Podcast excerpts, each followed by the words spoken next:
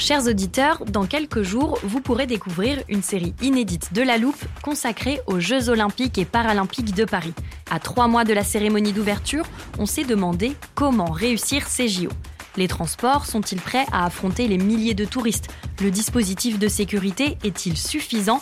L'enthousiasme sera-t-il finalement au rendez-vous? Pour répondre, on plonge durant cinq épisodes dans les archives des éditions précédentes, accompagnés des journalistes de l'Express. C'est à retrouver à partir du 13 mai sur toutes les plateformes d'écoute. Small details are big surfaces. Tight corners are odd shapes. Flat, rounded, textured, or tall. Whatever your next project, there's a spray paint pattern that's just right. Because Rust new Custom Spray 5 in 1 gives you control with five different spray patterns. So you can tackle nooks, crannies, edges, and curves without worrying about drips, runs, uneven coverage, or anything else. Custom Spray 5 in 1. Only from Rust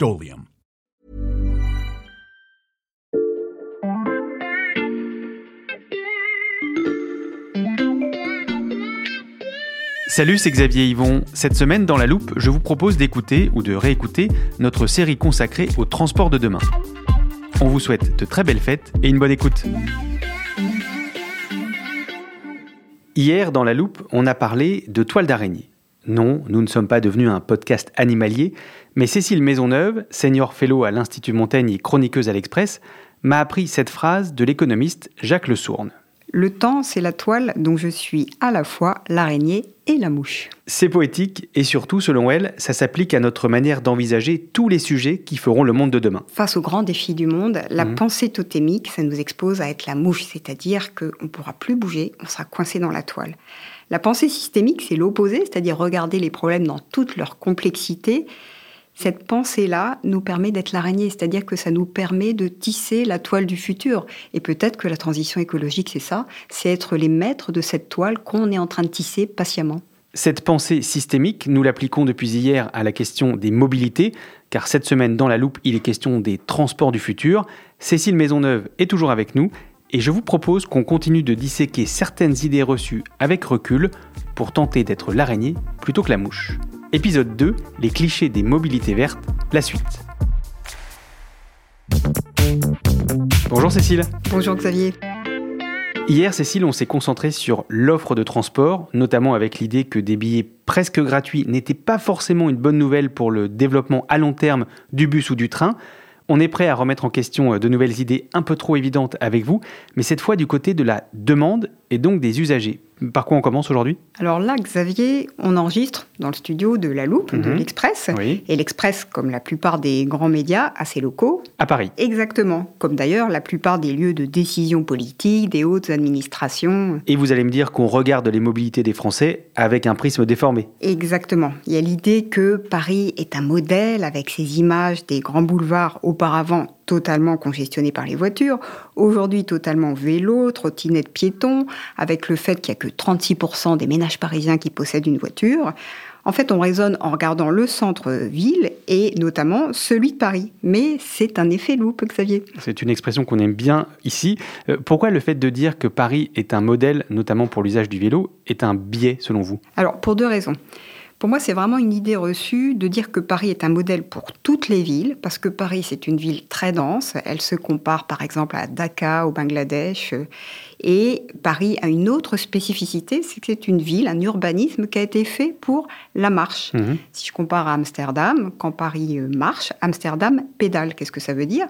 Si vous vous mettez dans un point de Paris et que vous marchez 10 minutes, vous avez accès à un nombre d'emplois, de services de santé, de loisirs, de restaurants qui vous permettent de mener une vie normale. Hmm. À Amsterdam, si vous vous mettez au milieu d'Amsterdam, en 10 minutes à vélo cette fois, vous avez accès à ces mêmes euh, emplois, services, etc. Dans la plupart des autres villes du monde, c'est 10 minutes au moins en voiture pour avoir accès à tout ça. Et donc ce que je veux dire par là, c'est que toutes les villes ne ressembleront pas à Paris ou Amsterdam. Ce qu'il faut faire quand on parle de mobilité et notamment de décarboner les mobilités, c'est prendre en compte la spécificité de chaque territoire. On en revient donc à l'idée de s'adapter à la demande dans chaque territoire, comme on le disait hier. Quelle est la deuxième raison que vous évoquiez? Alors, c'est aussi une idée reçue concernant le vélo. Mhm. Bien sûr, on voit les pistes cyclables très chargées, notamment à certaines heures de la journée, mais la réalité, c'est que la part modale, c'est-à-dire la proportion de déplacements qui se font à vélo dans une ville comme Paris, bien sûr qu'elle a augmenté, mais ça reste très très modeste par rapport à la part modale des transports en commun ou de la voiture notamment.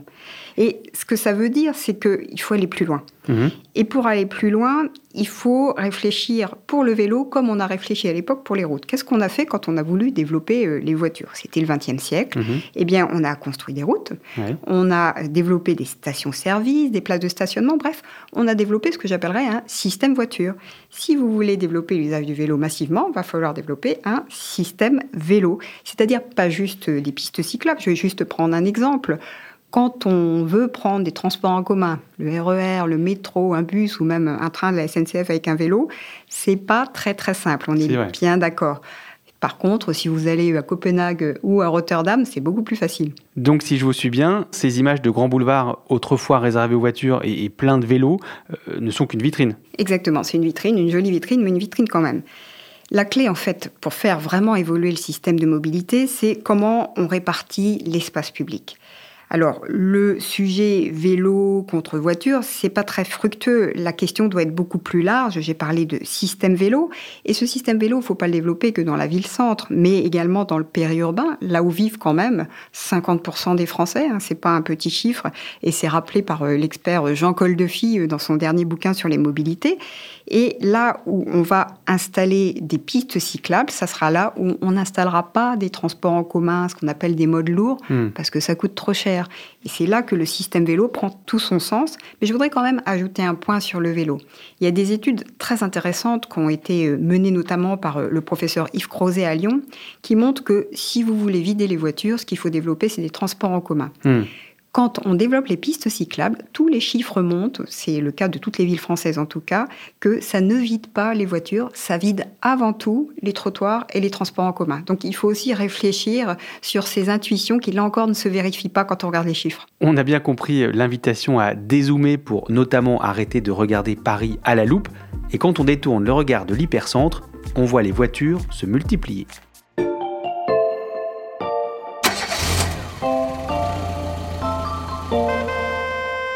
Attention Xavier, ça, ça pourrait ressembler à un cliché. Ce que j'ai dit sur la voiture, ah bah non, c'est factuel. J'ai rangé des sons dans l'armoire. Écoutez. Eh bien, la voiture a toujours la cote auprès des Français. 84% d'entre eux ne seraient pas prêts à s'en passer définitivement. Symbole de liberté par excellence et de réussite dans la plupart des régions du monde, l'automobile reste de loin le moyen de transport préféré des urbains. Alors là, quand j'entends ça, moi j'ai envie de vous proposer quelque chose. On Hmm. va décentrer le regard. Il faut absolument sortir de l'idée que dès qu'on passe le périph' parisien, on tombe sur des Français complètement accros, addicts à leur voiture, qui ne peuvent pas s'en passer. La Mm. réalité est très différente, c'est que les gens font comme ils peuvent, et surtout comme le leur propose le système de mobilité. Alors bien sûr, vous avez une proportion, à peu près 20% des gens, qui aiment la bagnole, qui adorent. On pourrait les définir un peu comme des libertariens. Ils renonceront pas à leur voiture, c'est une- plutôt une question idéologique. Mhm. Mais les autres, quel est leur problème?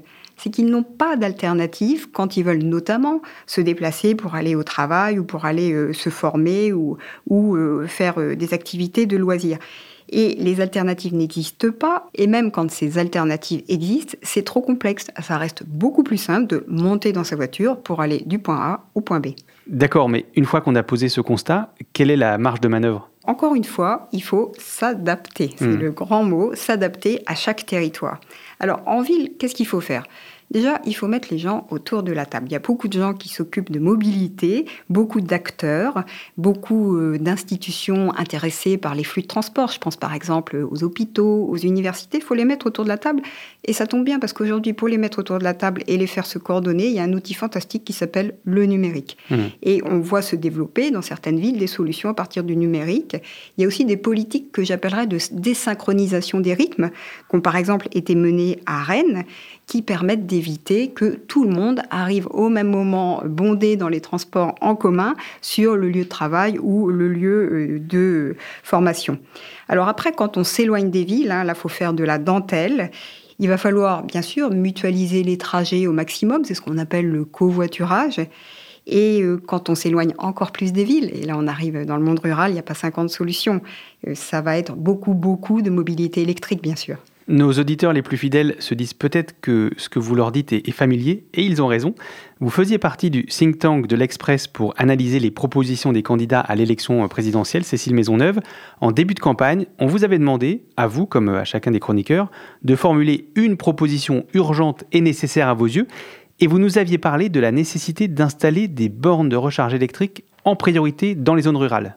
Alors oui, j'avais parlé des zones rurales, pourquoi? Mhm il y a 20% des émissions euh, de gaz à effet de serre liées à la mobilité routière qui viennent du monde rural. Dans ce monde-là, il est très clair qu'on ne va pas installer des réseaux de transport en commun pour une raison simple, c'est qu'il n'y a pas assez de densité de population et derrière pas de modèle économique mmh. pour investir dans les transports en commun. Donc résultat, ça veut dire véhicule électrique. Or, qu'est-ce qui retient les gens d'acheter un véhicule électrique? C'est la peur de tomber en rade en pleine campagne précisément. Donc il faut développer un grand plan de bornes de recharge électrique et recharge rapide aussi pour que le monde rural s'équipe de manière accélérée pour euh, bah, avoir une mobilité enfin décarbonée. Je repense à l'histoire de la mouche et de l'araignée, Cécile. L'obsession de renoncer totalement à la voiture, ce serait donc l'un des totems dont il faut se détacher pour aller vers cette fameuse vision systémique. Est-ce qu'il y en a d'autres du côté de la demande, donc des usagers? Alors, si on parle système, comme vous me parlez voiture, mm. mais je vais vous parler aussi logement. Mm. Et quand on regarde, il y a une promesse sociale, en fait, qui n'a pas été tenue. Qu'est-ce que les politiques nous disent? Qu'est-ce que les lois aussi euh, nous disent et nous incitent à faire depuis 40 ans? Vous pouvez acheter un pavillon à la campagne, vous aurez un jardin, vous pouvez avoir un véhicule diesel. Longtemps, la fiscalité a vraiment mm-hmm. favorisé le diesel. Et tout ça euh, vous permettra de vivre comme vous le souhaitez. Et aujourd'hui, on dit précisément le contraire, et on peut se dire que c'est peut-être aussi ce qui, au fond, a motivé le mouvement des Gilets jaunes. Je ne sais pas si un ou plusieurs candidats à la présidentielle vous ont écouté, Cécile Maisonneuve, on l'espère. La prochaine campagne, bon, c'est pas pour tout de suite, mais vous avez peut-être une autre idée qui pourrait inspirer les futurs décideurs pour accélérer cette indispensable transition vers les véhicules électriques. Alors une idée euh, autre euh, qui pour l'instant n'existe pas, on pourrait penser que finalement les entreprises qui ont des grosses flottes de véhicules pourraient non seulement donner l'exemple, mais aussi décarboner leur propre bilan en achetant euh, des véhicules électriques. Les entreprises qui achètent des voitures, c'est 50% du marché du neuf. Hmm. Donc ça peut être une idée pour le législateur qui commence à travailler cet été. Idée bien notée, merci beaucoup. J'ai dit une proposition pour le long terme parce que après vous avoir écouté pendant deux épisodes maintenant, Cécile, il y a un constat très clair qui se dessine. Nos mobilités ne vont pas verdir en un claquement de doigts.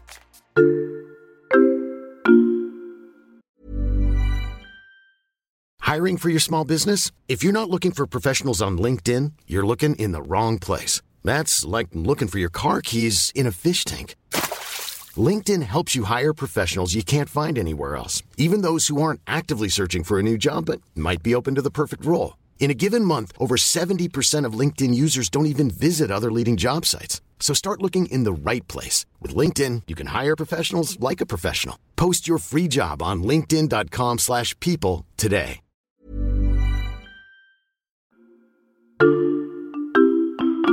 Je vous propose de dézoomer encore un peu, Cécile. Bon, après on arrête, sinon on va finir dans l'espace. Vous venez nous parler de la nécessaire décarbonation des routes qui passe par l'électrification des véhicules. Mais en préparant ce podcast, vous m'avez expliqué que c'était qu'un des paramètres qui conditionne, selon vous, un vrai changement de nos modes de transport. Alors effectivement, moi j'ai envie de dire qu'il y a trois paramètres. Mhm. Donc on vient de parler de l'électrification euh, des véhicules, mais il faut aussi réfléchir à la demande. On a évoqué tout à l'heure le numérique. Le numérique peut nous permettre de nous déplacer plus intelligemment. Les mobilités partagées, après tout ça se développe, notamment la jeune génération est très à l'aise avec ça. Il faut aussi changer nos rythmes de vie et on a commencé à le faire alors de manière un peu forcée, c'est vrai, hein, avec euh, le Covid, mais on s'aperçoit que le télétravail, aujourd'hui, il y a un certain nombre de nos auditeurs, nos compatriotes qui adorent ça. Donc ça vaut le coup de réfléchir sur l'impact finalement de ces nouveaux modes de vie sur la décarbonation des mobilités Là encore, désolé, mais c'est pas aussi intuitif qu'on pourrait le penser. Comment ça? Alors, quand on parle télétravail, il y a ce qu'on appelle un effet rebond.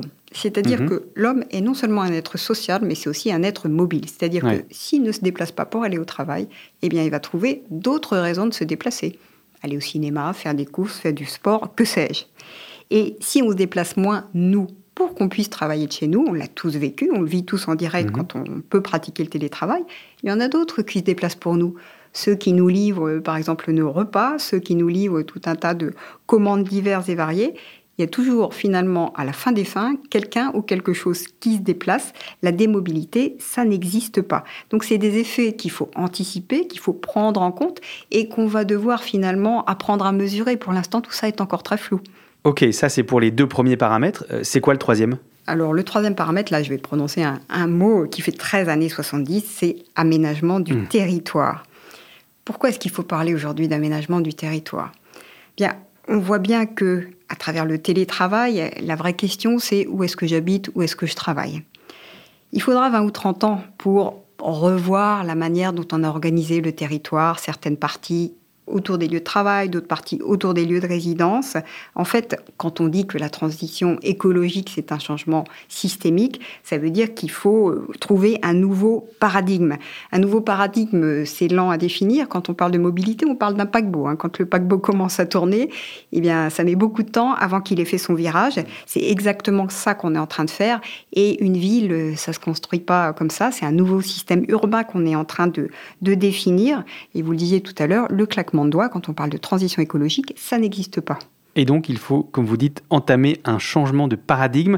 Grâce à vous, nos auditeurs ont toutes les clés en main pour y réfléchir. Merci beaucoup, Cécile Maisonneuve. Merci. Je rappelle que vous êtes senior fellow à l'Institut Montaigne et chroniqueuse à l'Express. Nos auditeurs peuvent vous lire sur l'express.fr.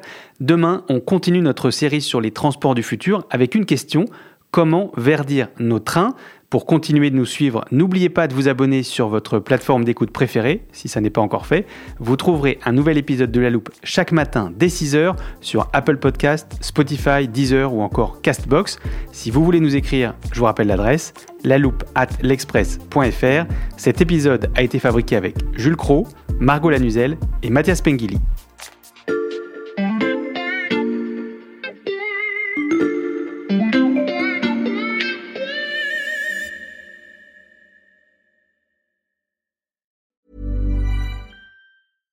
Small details are big surfaces. Tight corners are odd shapes. Flat, rounded, textured, or tall. Whatever your next project, there's a spray paint pattern that's just right. Because Rust new Custom Spray 5 in 1 gives you control with five different spray patterns. So you can tackle nooks, crannies, edges, and curves without worrying about drips, runs, uneven coverage, or anything else. Custom Spray 5 in 1 only from Rustolium.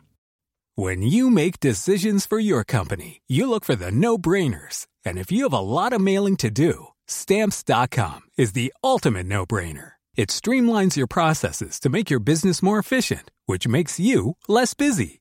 Mail checks, invoices, legal documents, and everything you need to keep your business running with stamps.com.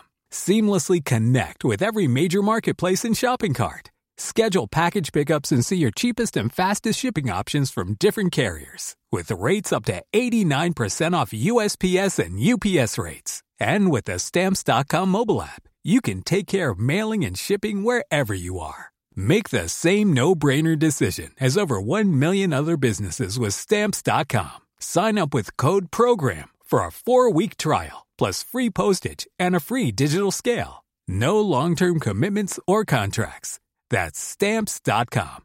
Code program.